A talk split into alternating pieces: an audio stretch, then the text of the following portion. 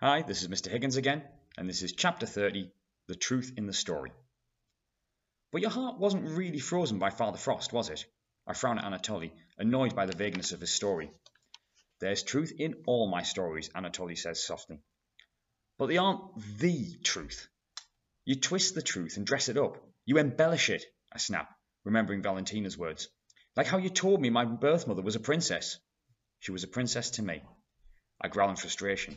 Does Mamochka know? I ask. About you being my father? No, Anatoly shakes his head. I wanted to tell her. I wanted to tell you both, but he stares down at his paws. His eyes were huge, silvery pools. Explain it to me, I demand. Explain everything to me, without making it a story, so I can be sure that what's true. Anatoly nods and opens his mouth. Words don't come straight away, and when they do, they're stilted and unsure, nothing like his flowing tales. But I like them better, because I know these words will be the truth I've been waiting for my whole life. When I was young, I lived in the forest with my parents. I only ever remember them being bears, and the other creatures of the forest called them the Bear Tsar and the Bear Tsarina. I was a bear too, most days, but sometimes I'd wake as a boy. It might last a day, or a week, or a month. Then I'd wake as a bear again. My parents told me it was a curse and that I'd grow out of it. But you didn't. I look into Anatoly's eyes, and he shakes his head. As I grew older, I spent more time as a human and less as a bear. Eventually, I left the forest to become a fisherman. Years went by, and I stopped turning into a bear altogether. Anatoly smiled sadly. I almost convinced myself that it had all been a strange childhood fantasy. But then I met your mother, Nastasia, and we had you, and I was a bear. Not at first. You were born a baby girl. We named you Elitsa because you were strong and beautiful as a fir tree. My mouth drops open as I realize I had a different name once. Mamochka had no way of knowing, so she called me Yanka because she thought I was strong and beautiful as a river. I think Yanka suits me better because a river changes too. Five days after you were born, you turned into a bear cub. You should have seen the look on your mother's face. Anatoly's shoulders wobbled with silent laughter. Of course, your mother would have loved you no matter what form you took, but I felt I had to do something. All my childhood memories came flooding back. I remembered how difficult it had been being neither human nor bear, but stuck shifting between the two. I wanted to protect you from this. Anatoly took his looked at his huge, furry body and frowns. So I went to my mother, the Bear Tsarina, and tried to get her to remember her past. It took days, but I finally pieced together the story of the lime tree and the curse from what was left of her human memories. Then you came here to find the tree? I thought I could fix everything by myself, Anatoly sighs. I thought I could fight my way past Zmei and convince the tree to lift the curse. Anatoly's eyes well with tears. But I angered Zmei, and then your mother came after me, and he shudders, as if he's suppressing a sob or a roar. Her death was my fault. Part of me wants to wrap my arms around Anatoly, but I sit still, the freezing air prickling between us, and wait for him to continue. I lay broken and burned beneath the fire dragon's cavern. I'd have died if it weren't for Valentina. I nod with the realization that the, that the house's story, the one about the fisherman's soul, was about Valentina saving Anatoly. Even after Valentina put me back together and treated my injuries, there were days I thought I'd die of a broken heart. I couldn't face you, not after what I'd done, but I watched you, every day, my heart slowly mending and my courage building. I hoped one day I'd grow strong enough to be a worthy father for you. Anatoly glances up at me, memories dancing in his eyes. Some days you were a cub, some days a girl, but you were always happy. Your grandmother doted on you, and you played with your whole body smiling. You didn't need me, or my sadness. I opened my mouth, wanting to argue with him, wanting to yell at him that of course I needed a father, sad or not, and he should have taken me back and raised me himself. But Anatoly's eyes are so full of grief and regret that my anger cools and drifts away, like Zmei in the snowstorm. I know I was wrong, Anatoly says sadly, but by the time I realized it, it was too late. You were with your Mamochka, and there never seemed to be a good time to tell you. How did I end up with Mamochka? One day I came to visit you, but you were gone.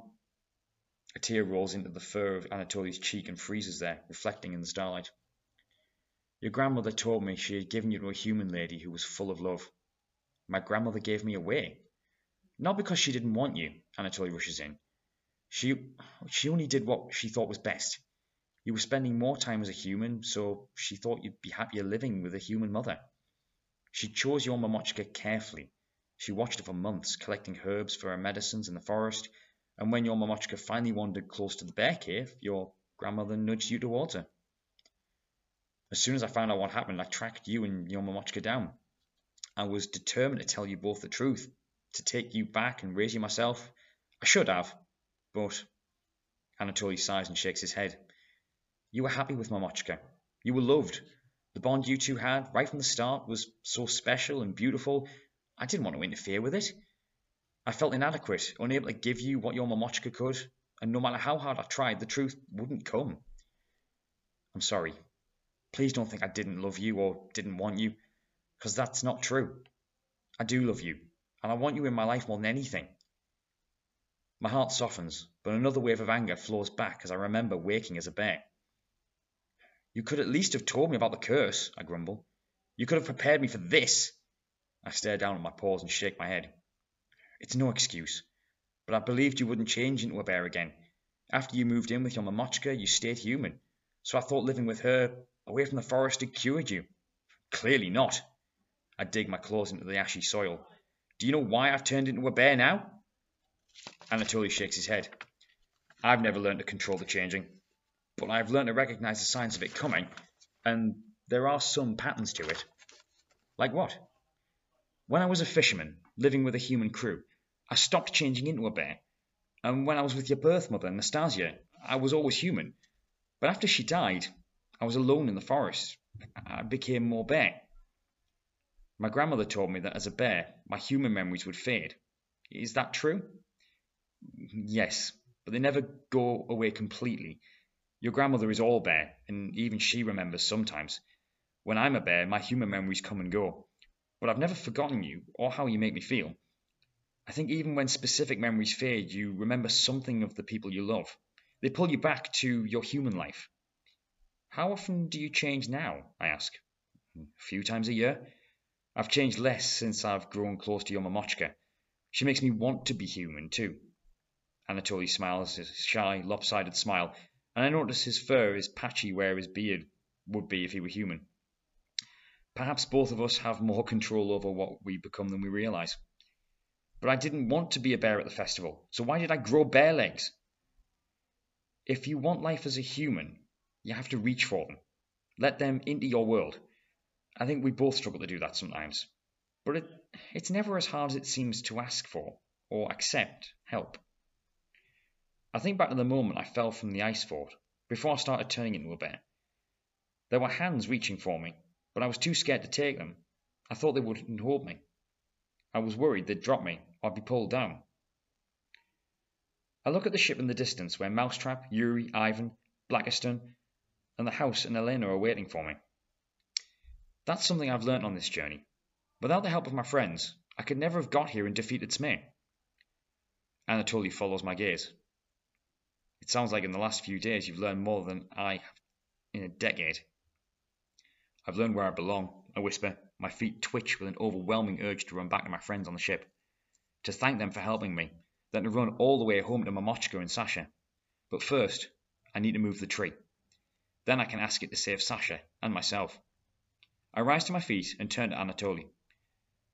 I need your help with something. Anything. Will you help me carry this tree to the house with chicken legs? It's heavy, but we can do it. Together.